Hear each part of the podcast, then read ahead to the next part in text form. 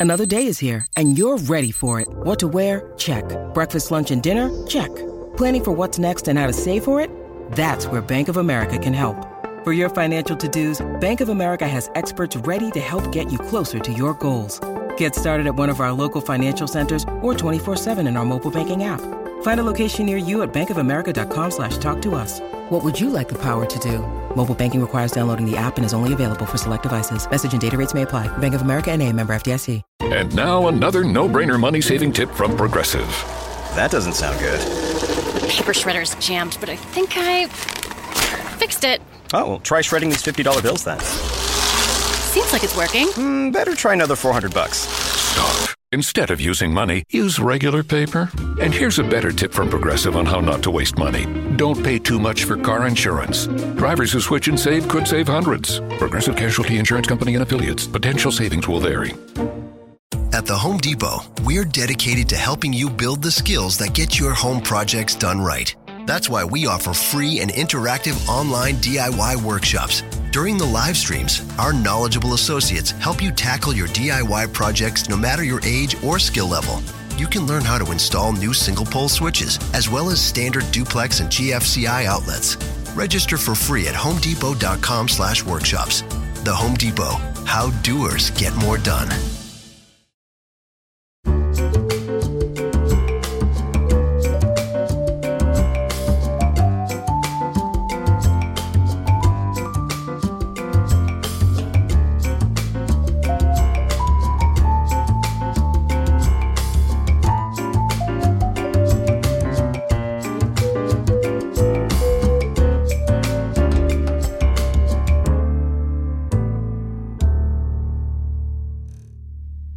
Welcome to episode number 11 of Audio Judo Does Jazz. I'm Matthew, co host of the Audio Judo podcast, the parent show to this spin off limited series podcast. Both Audio Judo and Audio Judo Does Jazz are proud members of the Pantheon Podcast Network. If you are interested in any genre of music, you need to check out Pantheon. I guarantee you'll be able to find a podcast that interests you. Please go to pantheonpodcasts.com for a full list of their offerings. On this episode, your host Chris takes a further dive into the genius of John Coltrane, this time focusing on the year 1965. There are a lot of spiritual elements at play here, so buckle up. I'll meet you back here for some album recommendations after the show. And here's your host, Chris.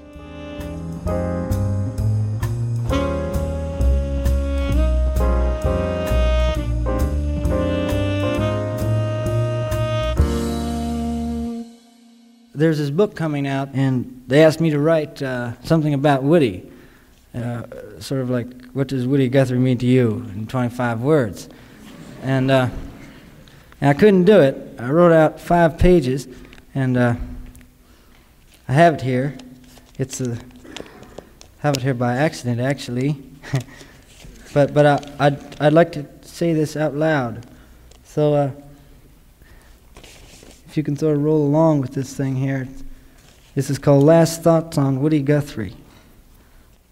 Um, when your head gets twisted and your mind grows numb, when you think you're too old. And where do you look for this hope that you're seeking? Where do you look for this lamp that's a burning? Where do you look for this oil well gushing? Where do you look for this candle that's glowing? Where do you look for this hope that you know is there and out there somewhere? And your feet can only walk down two kinds of roads. Your eyes can only look through two kinds of windows. Your nose can only smell two kinds of hallways. You can touch and twist and turn two kinds of doorknobs. You can either go to the church of your choice or you go to Brooklyn State Hospital. You find God in the church of your choice. You find Woody Guthrie in Brooklyn State Hospital. And that's only my opinion. I may be right or wrong. You find them both in Grand Canyon, sundown.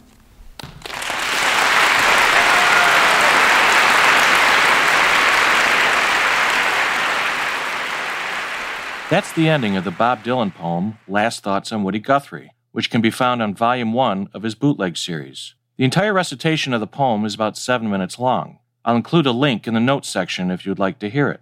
Some of the music I'm going to talk about in this episode is a little out there.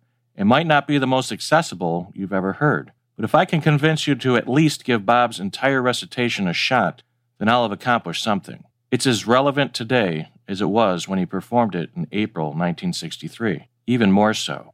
There's no way in God's green earth that I can sum up everything that the poem is about. But it's somewhere in the vicinity of one, looking for a meaning in this crazy world we live in, two, trying to connect with something larger in order to survive in this crazy world we live in. And three, finding something special and real in this crazy world that we live in. Ironically, while Bob is explaining a lot of what's going on in my head right now, it's a poem about not being able to express oneself. At least I think that's irony. I don't know if irony exists anymore, as it's so prevalent in all the air that we breathe, in all the words that we read, and in all the images that we see.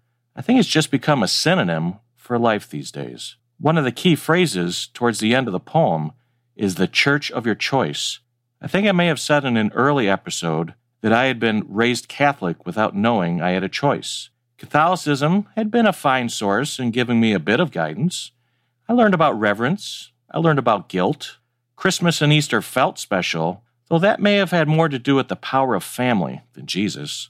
Images and symbols and being a part of a weekly audience held a sense of power, but I just never felt convinced. I went through the motions. In episode 3 of Audio Judo Does Jazz, I talked about my road to Damascus conversion, watching a single hour of John Coltrane and his band perform.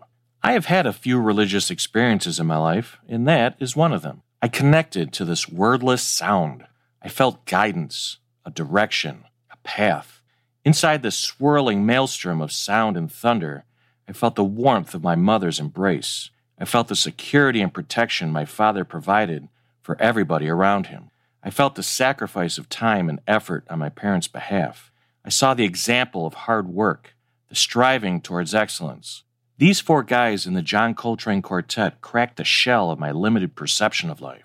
They opened up a new world of limitless expression to me. I felt love and joy and serenity in a way I'd never felt before. I'm not going to get in a semantic debate with you. There's no need to talk about worship, or prayer, or faith, or dogma, or blasphemy. Like most people in the world, I believe there's something out there greater than ourselves, some force outside of our reach of understanding.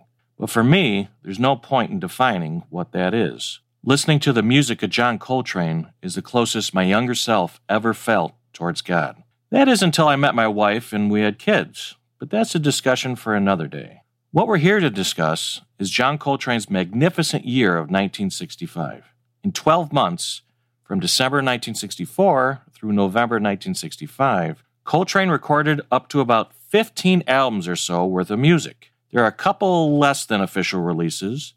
There's some swapping of tracks here and there during the transition from vinyl to CD, so there's a bit of confusion as to which tracks ended up on which albums. But CDs offered more room to fit tracks onto disc, and with Coltrane in 1965, with so many recordings lasting 10, 20, 30, up to 40 minutes long, you needed a lot more room.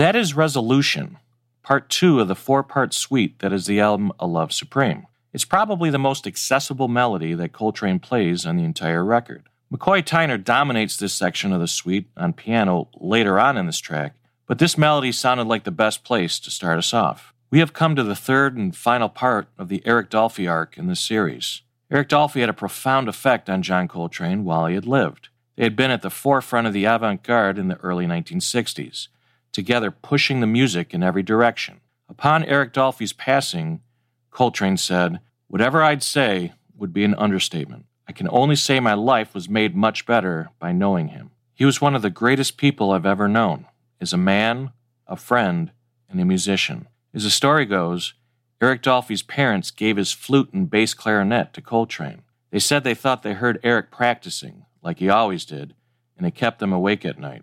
What kind of effect does this have on Coltrane? For someone who had become the man of the house at the age of 12 after both his father and grandfather passed away, for someone who had too many ideas and not enough time to express them up on stage, I think Dolphy's passing gave him focus. I think after a couple of years of putting out albums with ballads and performing a lot of the old war horses live, I think he felt the urgency to release something important in the world. What's in a name? With a number of song titles for Coltrane in 1965, I believe its intent A Love Supreme, Song of Praise, Ascension, Dear Lord, Amen, Om, the Father and the Son and the Holy Ghost. He's not overly concerned with earthly matters anymore. There aren't any titles like Swing for Bumsy or Moose the Mooch or Bahia coming out at this time in his career. Coltrane's on a spiritual quest. He's done working out his musical puzzles. He's got actual prayers to send upward and outward, taking us with him along the way. His first release after Dolphy's passing is often cited as the greatest artistic achievement of his career. A Love Supreme, recorded in December 1964 and released in January the following year, has garnered all the accolades. As late as 2003 and 2012, it placed on the top 50 of Rolling Stone magazine's greatest albums of all time. Jazz critic Tom Hull wrote that it was the most perfectly plotted single piece of jazz ever recorded. It is also his highest selling album. If there is a cool kit of records for jazz hipsters, this one has to be in there. However, let me say that I don't recommend this as the first Coltrane album to listen to. As mentioned in episode 3 of this podcast, in the first Coltrane episode, I think a new listener would be better served listening to Blue Train, Giant Steps, My Favorite Things, and some of his other work with Miles Davis and Thelonious Monk before taking on A Love Supreme. A Love Supreme had been the first album of Coltrane's that I picked up. You know, based on Bono's recommendation. I didn't really have the tools to understand the album until after watching that video and becoming a full convert. This record is the beginning of Coltrane straining against the earthbound limitations of his instrument. The quartet has played together for about four years now, and they're playing at an advanced level of telepathy with one another. While it is the first record from this episode that I would recommend, you gotta learn to walk before you can soar into the heavens. He wrote the liner notes for the album Love Supreme, and they go a little something like this Dear listener, all praise be to God, whom all praise is due. Let us pursue him in the righteous path. Yes, it is true. Seek, and ye shall find. Only through him can we know the most wondrous bestowal. During the year 1957, I experienced, by the grace of God, a spiritual awakening which was to lead me to a richer, fuller, more productive life. At that time, in gratitude, I humbly asked to be given the means and privilege to make others happy through music. I feel this has been granted through His grace. All praise to God. As time and events moved on, a period of irresolution did prevail.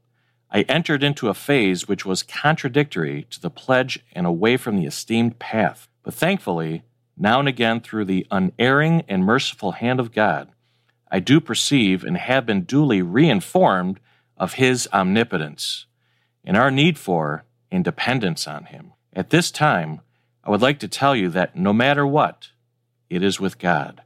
He is gracious and merciful. His way is in love, through which we all are. It is truly a love supreme. While for Coltrane this is a religious venture, you don't have to believe in any specific religion to enjoy this. In the liner notes to his album Meditations, he states that it doesn't matter what particular religion, if any, a listener professes, because he says, I believe in all religions.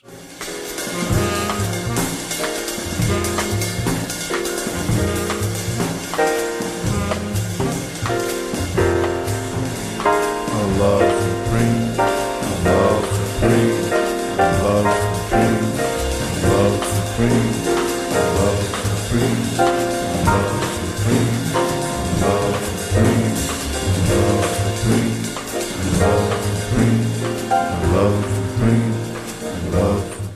is Acknowledgement, part one of the album A Love Supreme. I chose this piece for two reasons. One, so you can hear that chant of a love supreme along with the phrase played on the bass, a phrase I find myself humming every now and then. And two, at the beginning, you can hear the polyrhythms of Elvin Jones on drums. In everything you ever read, the polyrhythmic stylings of Elvin Jones. He's playing more than one rhythm at a time. I never really understood or heard exactly what they meant. I just knew that I loved how he played, with such precision, such rhythm, and such power.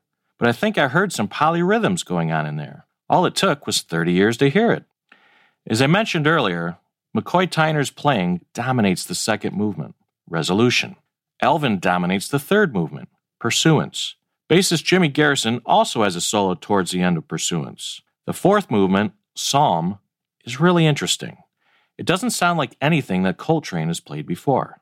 It's because Coltrane plays the notes to the words of a psalm he's written. There isn't a flurry of notes being played here. There isn't any straining going on. The notes refer to specific words, and he wants those words to be heard. I'll leave a link for you to follow along in the notes section.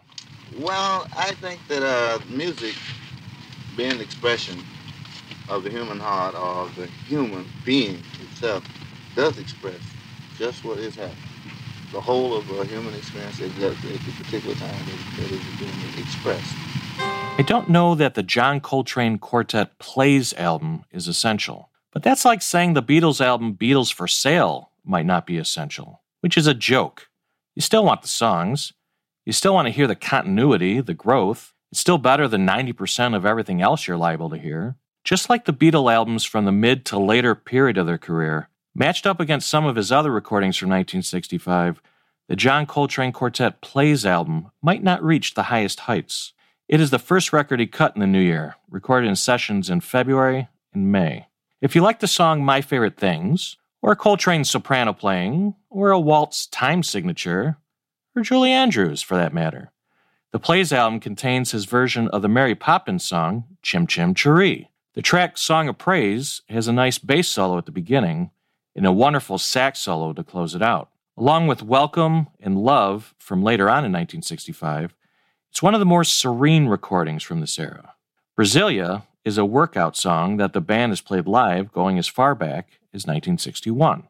I think it's important to note that when I talk about the music of John Coltrane, what I'm actually saying is that from 1961 to 1965, the music is created by these four guys. There's a balance with the four instruments. Coltrane and Elvin provide the fire. Tyner provides the fleet elegance of coolness on the piano. That must mean Jimmy Garrison keeps him grounded on Earth. Or that's him providing space in the air? I, I, don't know. It's sometimes hard to hear him through all the commotion. As a listener, you could choose to listen to the music as one sound, layered in artistry and telepathy, things I can't fully understand with only two ears to perceive them. Or you could attempt to listen to each musician on his own terms, within the context of that sound. And just as I say that, up comes the recording session with Elvin Jones absent from the band. Sometimes Elvin Jones wouldn't be available for one reason or another. More often than not, Coltrane would call on drummer Roy Haynes to help fill in. The album Dear Old Stockholm is made up of two different sessions with Haynes on drums, one from 1963 and the other from May 26, 1965. The three tracks from 1965 recorded a mere nine days after the John Coltrane Quartet Plays album, are all outstanding. One Down, One Up, After the Crescent, and Dear Lord. I'm not trying to convert you to the Church of John Coltrane, but I will say that once you get locked into what they're doing, everything becomes essential. Elvin Jones said that most people who listen seriously to John Coltrane's music eventually acquire all of his recordings. I became one of those guys. It's not that every recording is groundbreaking. I mean, they might have been. It's hard as a non musician to separate some of these recordings in 1965 from one another. There's a lot of strain and anguish coming out of that tenor saxophone, testing its earthbound limitations. But I want to hear each record. I might find something new each time I listen. The playing is so expansive, it takes several listens, or maybe even several hundred listens, to have a clear cut idea as to what's going on.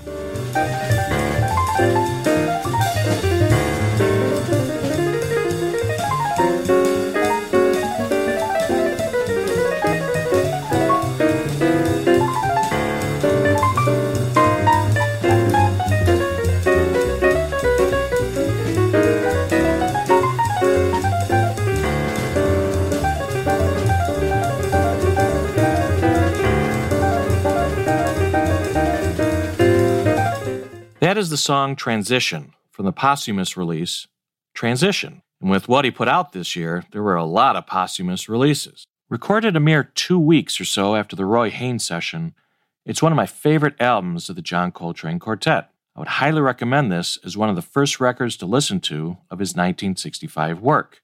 You've got the band firing on all cylinders on this track. Later on in the song, Coltrane's horn borders on the ecstatic. Welcome is one of the calmer pieces to come out of 1965. Vigil is a duet between Coltrane and Elvin Jones, which may or may not be your cup of tea. Those two pieces may also be found on the Kulu Se Mama album. It's hard to keep track of these days. The Living Space album is also made up of recordings made on June 10th and June 16th. The material for this album didn't get released until 1998. I had the album, but didn't listen to it for a while. My passion for jazz at the time had been diminished.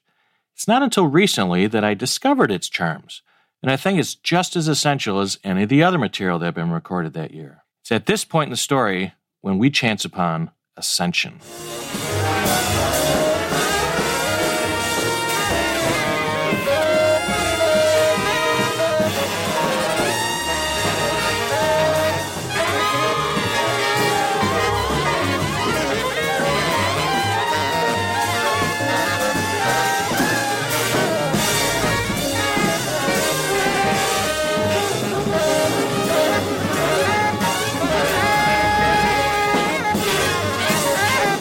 I'm sure for some of you, that track didn't end fast enough. I remember listening to Ascension 25 years ago and mentally writing it off as just a bunch of chaotic noise. I couldn't comprehend it at all. It sounded like a bunch of noise and then a solo, more noise, then a solo. This continued for about 40 minutes. What use did I have for that recording? Why had this been labeled a five star album? Why had it been considered a landmark record every self respecting fan of jazz should have in their collection? I had a two disc CD set called The Major Works of John Coltrane, and it contained both takes of Ascension, as well as the tracks Om, Kulu Se Mama, and Selflessness. I didn't play it very often. In fact, I'm pretty sure I went decades without playing it. Life is too short. Why pummel your ears with something so abrasive, so merciless, so unyielding, and so long. The ascension in the title refers to Jesus Christ ascending into heaven 40 days after his resurrection. That's all fine and good, but what does it have to do with us? What does it have to do with our day to day? I listened to this on the way to work one morning recently, and I began to relate to it. It's got a structure. It is a direct descendant of Ornette Coleman's album, Free Jazz. On that album, as well, there are solos wrapped around what sounds like a Greek chorus of noise. But this time, the noise didn't sound as noisy or as chaotic as it used to sound. I think it's because I've grown accustomed to the noise. Because that's what we live in these days an abrasive, merciless, unyielding shitstorm of noise. A Greek chorus of voices that don't follow any rules of decorum that don't care what kind of negative effect they have in our lives. I never hear of anything pleasant going on in the world. Do you? It's so hard to keep my family above it all. It's so hard to rise above everything that's going on in our world. This song had different intentions, clearly, but that's what it means to me at this point in my life. I listen hard for some guidance from any of the musicians that play on this track to help me deal with what's going on. I wait for the string to help me out of this labyrinth.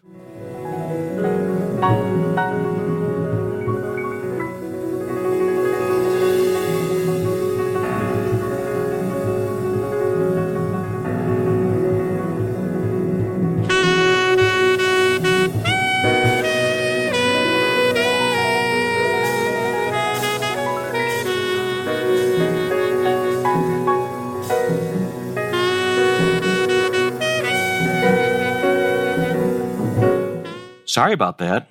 I needed something serene for a second there. That is the song Welcome. You can find that on either the Transition or Kulu Se Mama album, whichever you find first. While Coleman had a double quartet of eight guys playing on his track, Coltrane invited seven more guys to join his quartet, including two trumpets, two alto sax players, two more tenor sax players, and an additional bassist. This includes Archie Shepp and Pharoah Sanders the two additional tenor saxophonists of the group. They would become two of the standard bearers of the avant garde. They would go on to play with Coltrane's quartet on several occasions each throughout the year. with Sanders staying with Coltrane for a couple of years or so. After recording a live date at the Newport Jazz Festival on July 2nd, which can be found on an album he shares with Archie Shepp called New Thing at Newport, we come up to my favorite portion of Coltrane's recordings from the year 1965. These would be the last three recordings of the John Coltrane Quartet as it had existed for about five years. One, A Love Supreme, recorded live in Antibes on July 26, 1965. Two, Sunship, recorded August 26, 1965. And three, First Meditations, recorded September 2, 1965, just a week later. So, over the course of five weeks, Coltrane recorded three of my favorite albums of all time. The live version of A Love Supreme is all you'd want from a live version of one of your favorite songs. It's longer, it's liver. At times, it sounds better than the original. The third section, Pursuance, is a good 10 minutes longer than the version on the original record. The first time I heard it, it blew me away. The CD I had wasn't the most legitimate of releases, but you can find the recording officially released now on a deluxe version of the original album. If you're going to invest in the original album, you might as well get the live version as well. Now, Sunship is a beast. Everyone in the band is playing at their absolute peak.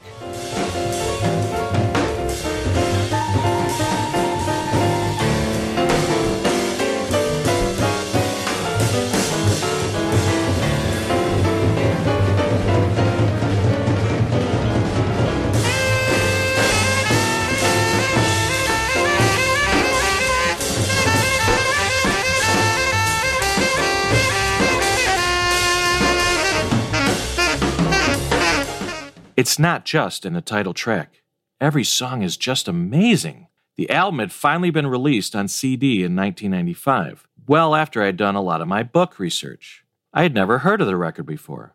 Imagine my surprise when it instantly became my favorite John Coltrane album. First Meditations is Coltrane's first attempt at a series of songs he would return to later on in November with an expanded band. These include Love, Joy, Serenity, Compassion, and Consequences. What can I say about three of my favorite albums of all time? Anything I would say would be an understatement. Any talent I might have for superlatives has left me, which is just in time for both the expansion of and the eventual breakup of the John Coltrane Quartet. Just as in the recordings of Ascension, John Coltrane wanted more more sounds, more rhythms, and more collaborators in following through on his vision for his music. After two takes of Ascension, Elvin Jones apparently flung his snare at the studio wall, signaling his decision that for him, the date was over. I think for Elvin, the next few recordings had much of the same effect. It wasn't the classic quartet anymore. Live in Seattle, recorded on September 30th, 1965, is a wild show. Six tracks spread over two discs, two hours of music. He added Pharoah Sanders again on tenor sax and Donald Raphael Garrett on both bass and bass clarinet. I heard it through the grapevine that band members dropped acid before performing this one. That might not be true, but if they didn't drop acid that night, they definitely had the next day for the recording of Om. Om is another track that I didn't much care for 25 years ago. It sounded like noise. Recorded on October 1st, 1965, the day after the live recordings that make up the Live in Seattle album, it originally played to me as weirdness for weirdness sake, but I listened to it on the way to work recently, and I like it. I can't do the song justice, so I will quote from a now deleted account on Reddit who remarked a couple of years ago Ever since I first listened to Om, it has haunted my thought space. From the chilling vocals to the cacophonous instrumentation and the inhuman noises created on this project. Pretty sure a goat makes an appearance at one point? It won't leave my head. In one word, Om is overbearing, and I truly believe it was intended to be. This is hands down one of the most interesting and engaging listens I've had with a project. Now, that does not mean it's perfect or that everyone will like it. And he goes on from there. So, yeah, it's weird. And I do believe I heard that goat as well. The last recording for the year is the album Meditations. With this album, Coltrane added both Pharoah Sanders on tenor sax and Rashied Ali on drums. They recorded four of the same songs that they originally attempted for the first Meditations album back in September. They also added a new track called The Father and the Son and the Holy Ghost. Jazz historians have painted Coltrane's output as having three major works from this time period A Love Supreme, Ascension, and Meditations. The three recordings neatly divide the year at the beginning, the middle, and at the end of the year. While they don't denigrate any of the other recordings throughout the year, they don't hold them up to be on par with the others. I don't fully agree. I get that history looks kinder on innovations and the attempts at trying different things more, but I don't believe any of the recordings with additional members in the group hold a candle to what the John Coltrane Quartet accomplished. I don't think jazz gets any better than the Transition, Sunship, or First Meditation albums. And I'll put that live version of A Love Supreme up against any live album I've ever heard. I feel I want to be a force for good. You know, I want to be a force for real, for real good. In other words, I know that there are bad forces. You know, I know that there are forces out here which bring suffering to others and misery to the world. But I want to be the opposite force. I want to be the force which is truly for good. By January 1966, both McCoy Tyner and Elvin Jones had left the band. Coltrane's wife Alice took over on piano. Rashied Ali took over on drums. Pharoah Sanders stayed with the band on tenor sax. For me, Coltrane's music would never sound the same again. It doesn't mean that it got any worse, just different. I miss all those sounds McCoy and Elvin made together. I miss the chemistry those four guys had with one another. Like Ornette Coleman's recordings with Don Cherry, Charlie Haden, and either Higgins or Blackwell, all four of those guys pulled the music in their direction. I think for McCoy and Elvin, the more Trane added to the band, the less they felt it. Coltrane would go on to record several albums over the next year and a half. This includes Live in Japan, which includes a nearly hour long version of the song My Favorite Things.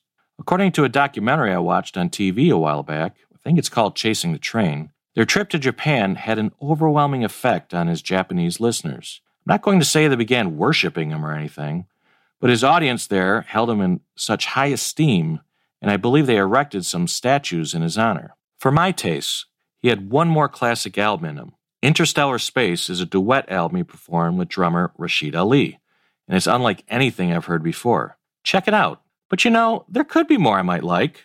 I'm still learning. 30 years on, and I'm still learning about the man's music.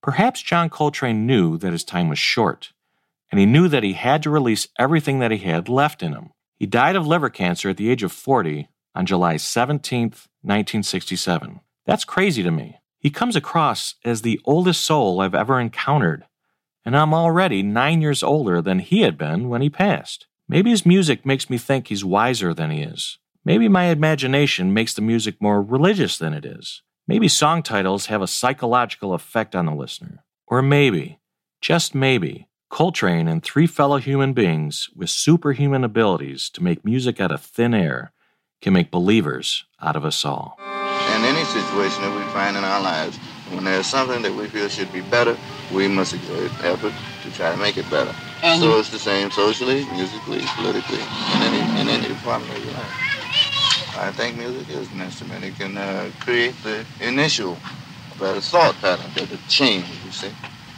in the thinking of the people. I couldn't have said it any better myself. And with that, God bless you, John Coltrane, and the Classic Quartet. God bless you. All my love, Chris.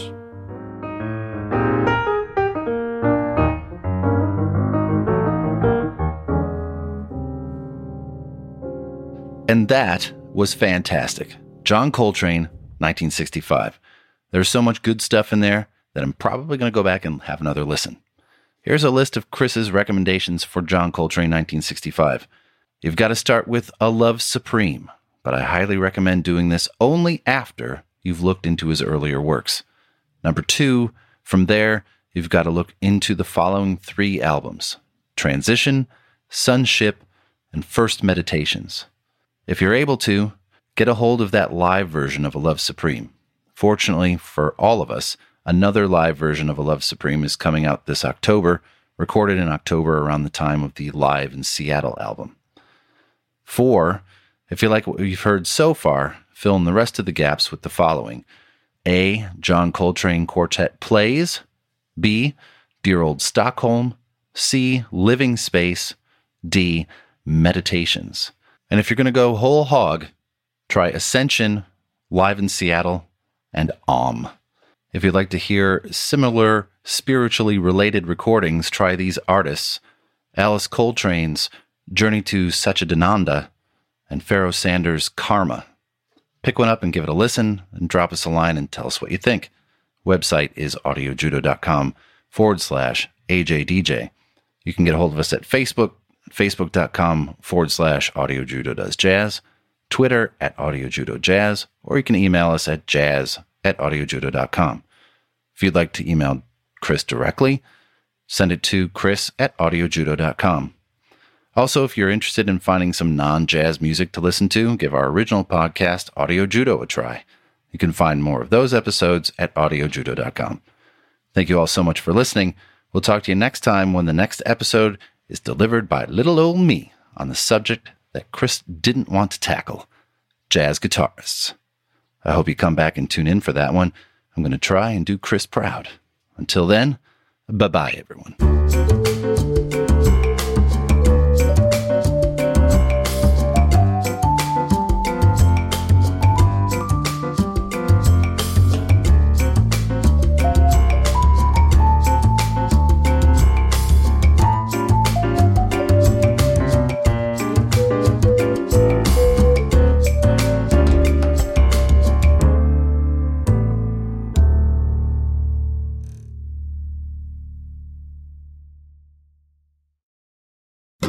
If you're looking to move out of your parents' place, you could really cut expenses by bundling your car and renter's insurance with Progressive, which is good because your little brother has gotten really territorial. You're blood related. You'd think it would be fine to share food in the fridge. I mean, who writes their name on every individually wrapped slice of cheese, Tyler? Still, you've got to admire the commitment. So bundle your renter's and car insurance with Progressive and use the savings to help you move out and have all the cheese you want. Progressive Casualty Insurance Company coverage provided and serviced by affiliates and third party insurers. At the Home Depot, we're dedicated to helping you build the skills that get your home projects done right. That's why we offer free and interactive online DIY workshops. During the live streams, our knowledgeable associates help you tackle your DIY projects no matter your age or skill level. You can learn how to install new single pole switches, as well as standard duplex and GFCI outlets. Register for free at homedepot.com slash workshops. The Home Depot, how doers get more done. It's NFL draft season, and that means it's time to start thinking about fantasy football.